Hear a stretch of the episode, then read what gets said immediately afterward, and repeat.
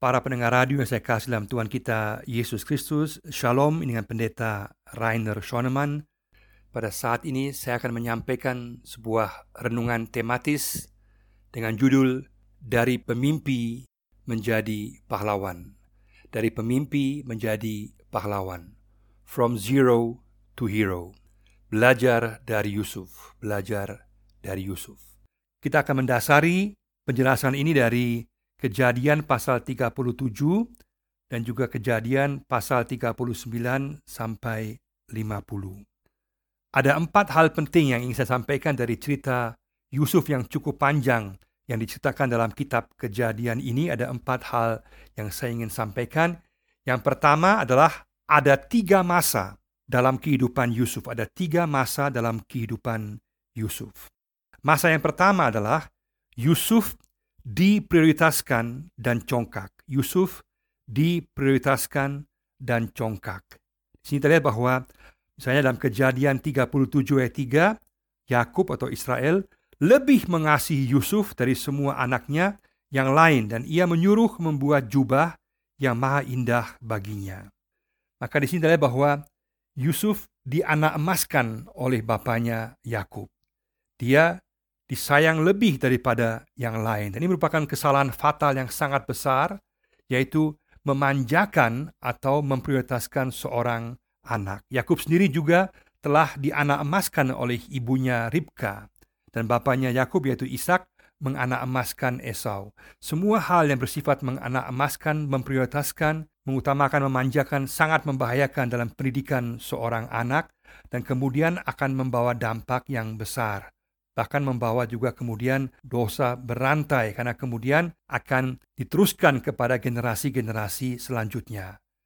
Kesalahan fatal yang kedua di sini kita lihat bahwa Yusuf sendiri bersifat congkak. Dia sombong, dia menyombongkan dirinya sendiri. Dia menganggap dirinya lebih hebat di atas yang lain. Memang benar dia mendapatkan mimpi dari Tuhan, tapi dia sombong dan langsung menceritakannya kepada saudara-saudaranya dan dia anggap dirinya di atas yang lainnya. Kita baca misalnya dalam kejadian 37 ayat 7, mimpinya yaitu berkas-berkas gandum kalian, yaitu saudara-saudaranya, mengelilingi dan sujud menyembah kepada berkasku yaitu Yusuf.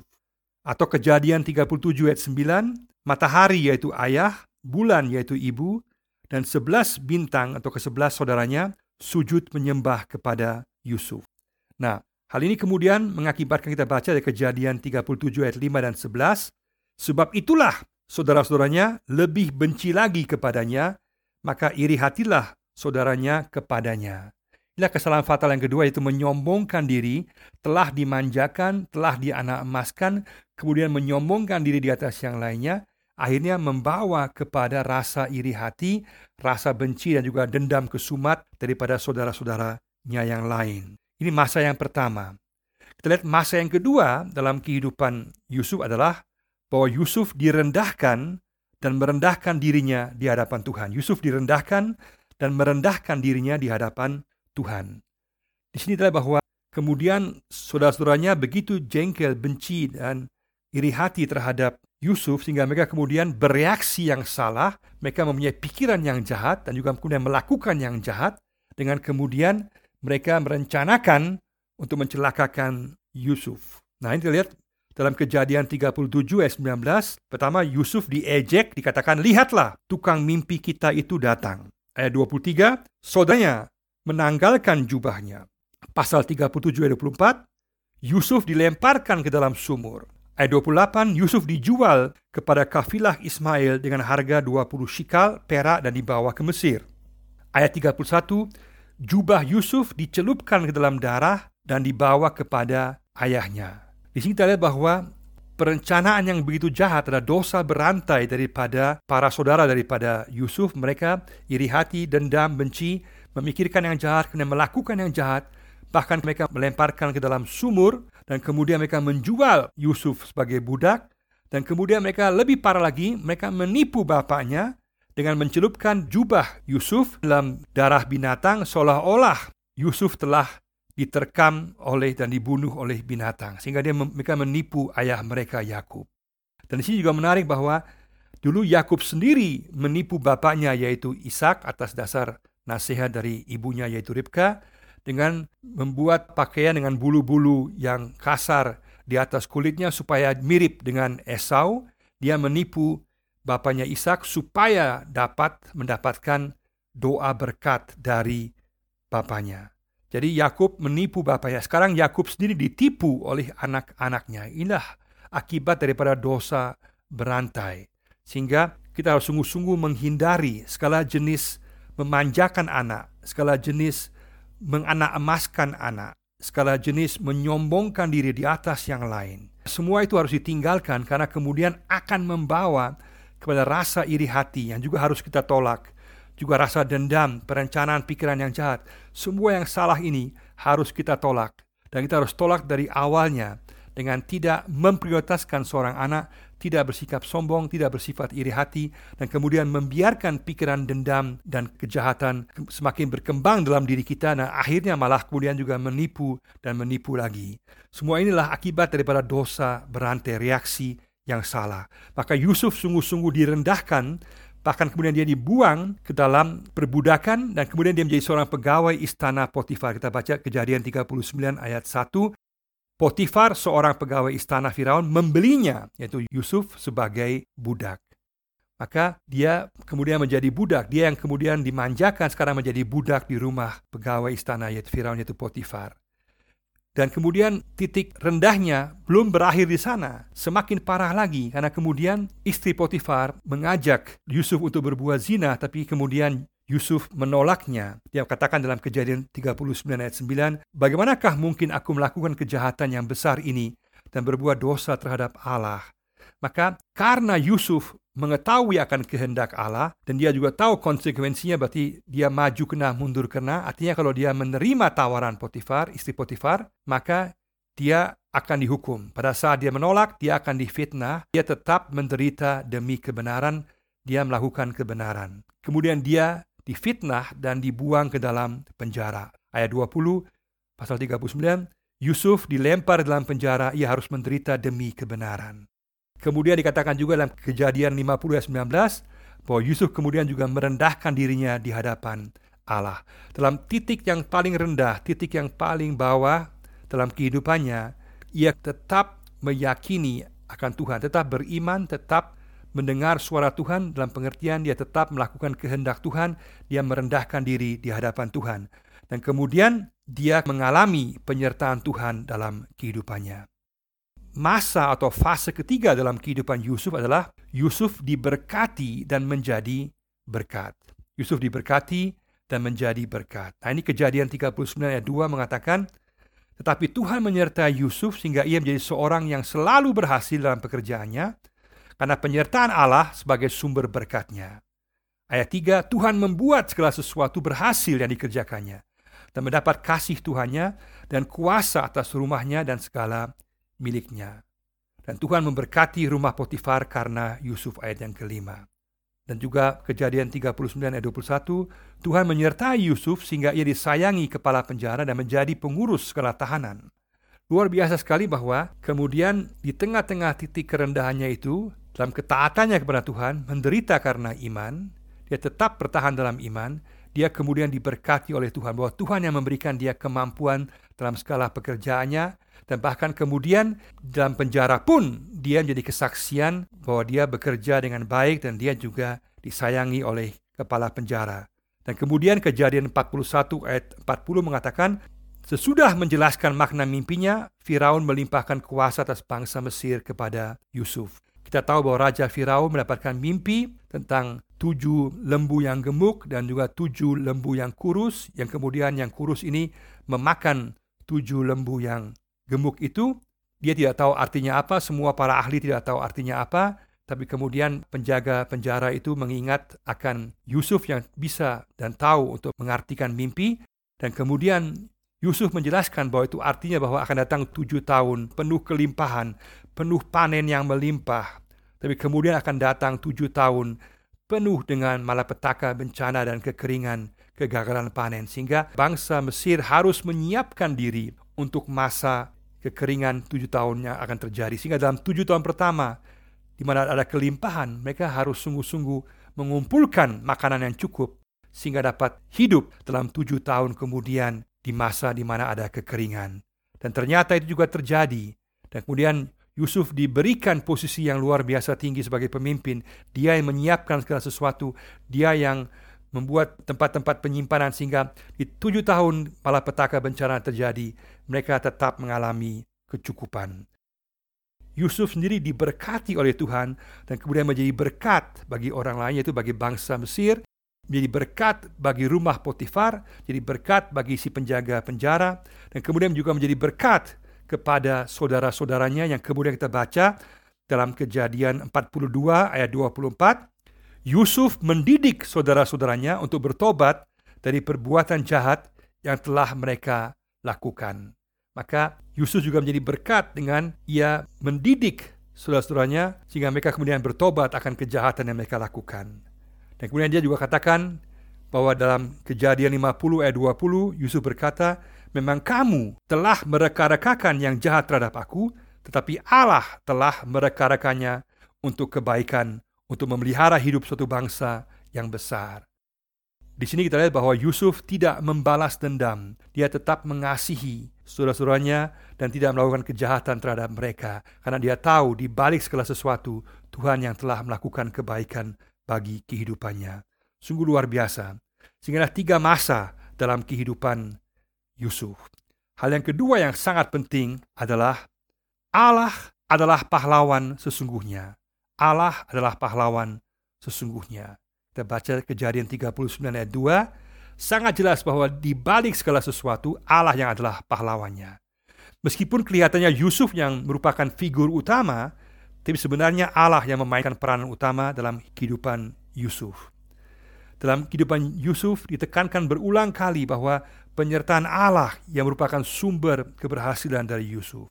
Jadi apa pun kepandaian Yusuf, hal itu hanya memainkan peranan yang sampingan saja. Karena campur tangan Allah dalam kehidupannya, segala seluk-beluknya, jatuh bangunnya dalam kehidupan Yusuf, semuanya ada dalam tangan Tuhan yang menyertainya. Sehingga dengan demikian Allah yang sebenarnya adalah pahlawan.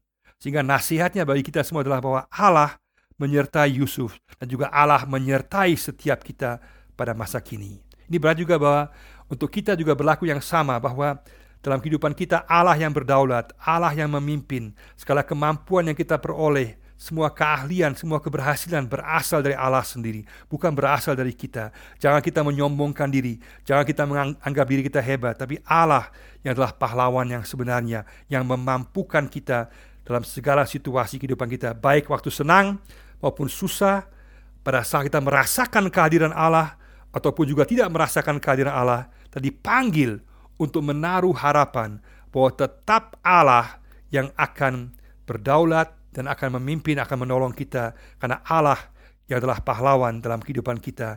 Sehingga Allah sendiri yang kemudian juga merubah sikap dan sifat daripada Yusuf dari seorang yang malas menjadi seorang yang rajin, seorang pemimpi menjadi seorang pekerja, seorang yang dulu congkak menjadi orang yang rendah hati dan juga menjadi orang yang bisa mengasihi saudaranya dengan tidak membalas dendam. Sungguh luar biasa.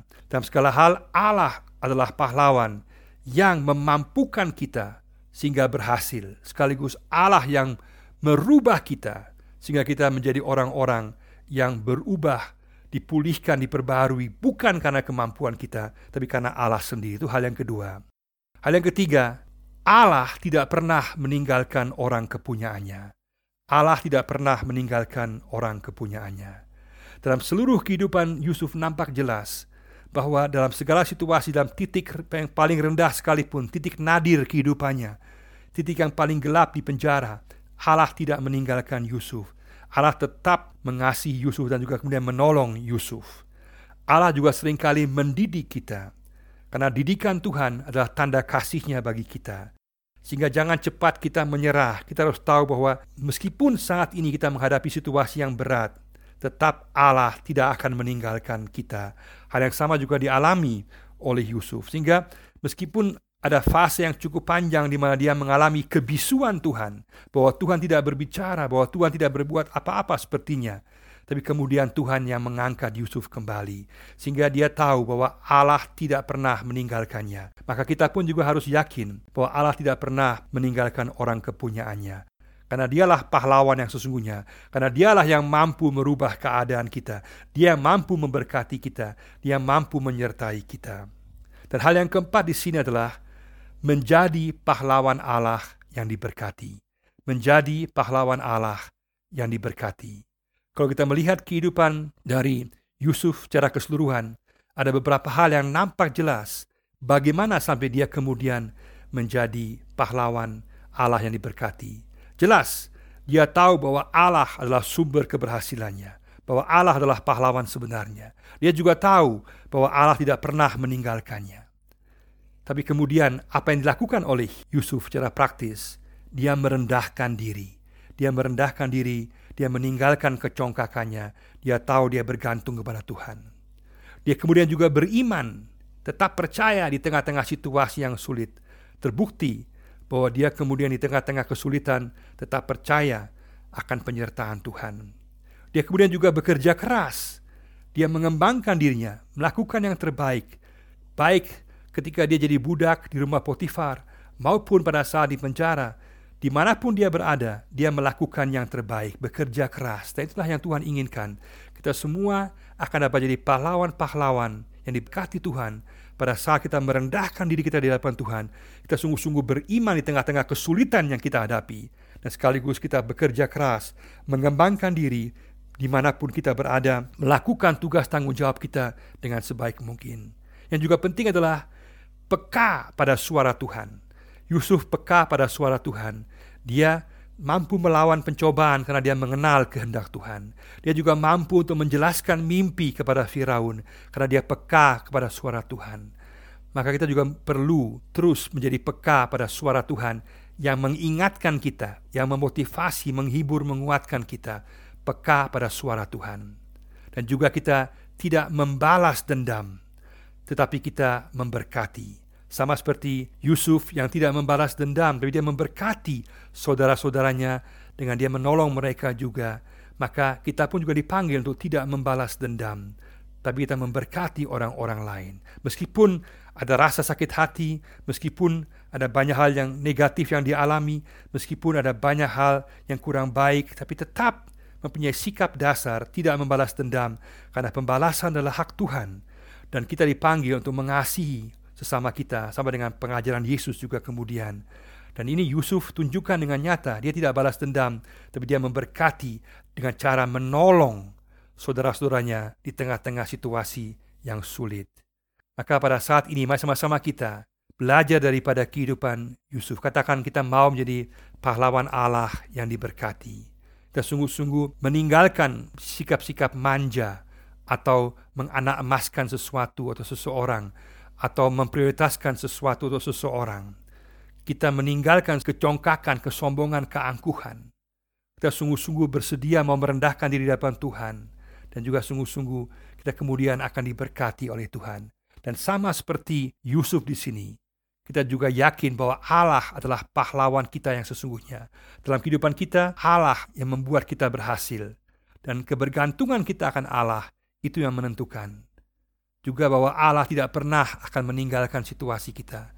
Meskipun saat ini tidak kita mengerti situasi yang sedang kita hadapi, kita boleh tahu bahwa Allah tidak meninggalkan kita. Pada waktunya, Dia akan meninggikan kita, Dia akan membawa kita keluar dari persoalan yang kita hadapi, dan Dia pasti akan memberkati kita, dan Dia pasti akan menjadikan kita berkat bagi orang lain.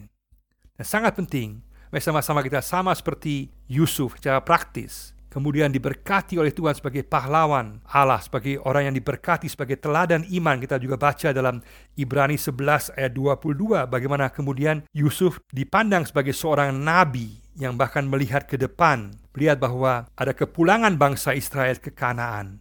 Dan juga kemudian dia memerintahkan untuk membawa serta tulang-tulangnya ke Kanaan. Semua hal ini dia katakan sebagai seorang nabi, dia melihat ke depan. Berarti itu juga menjadi nabi sebagai teladan Tuhan. Artinya, setiap kita pun, apa pun latar belakang kita, masa lalu kita yang sekelam apa pun juga kita, kita dapat menjadi pahlawan Allah yang diberkati.